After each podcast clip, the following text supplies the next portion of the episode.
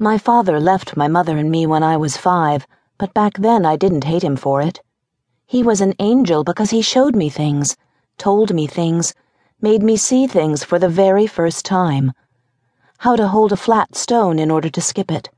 The feel of water slipping through my fingers. How to tell the moon's phase. The last night I saw him alive, he took me to the top of a hill to look at the stars. Out where we lived, in Oregon's high desert, there were more stars than black sky. He draped his worn suede coat over my shoulders, and I kept tripping on the bottom, that's how little I was. We walked, and once I fell over a sage bush. When I cried, he said, "Shh, angels are watching." Dad pointed to the Milky Way, which took my breath away, and then we shouted out with joy, singing right along with the whole heavenly host. That's how I thought of my father then, as an angel, alive and real, and always with a flask of whiskey inside that suede jacket. Before Mother died, she always said he was just an old holy roller.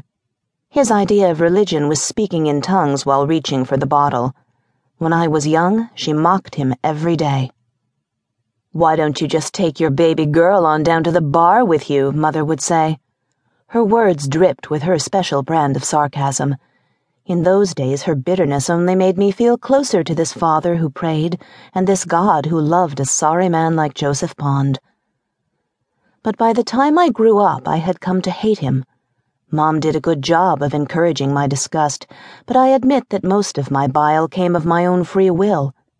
I carefully tended doubts about God the Father, too, and I routinely blamed my troubles on one or both of them.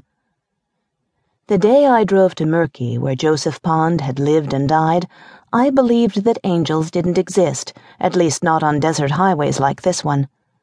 My ex-husband Chaz said he and I had simply grown apart.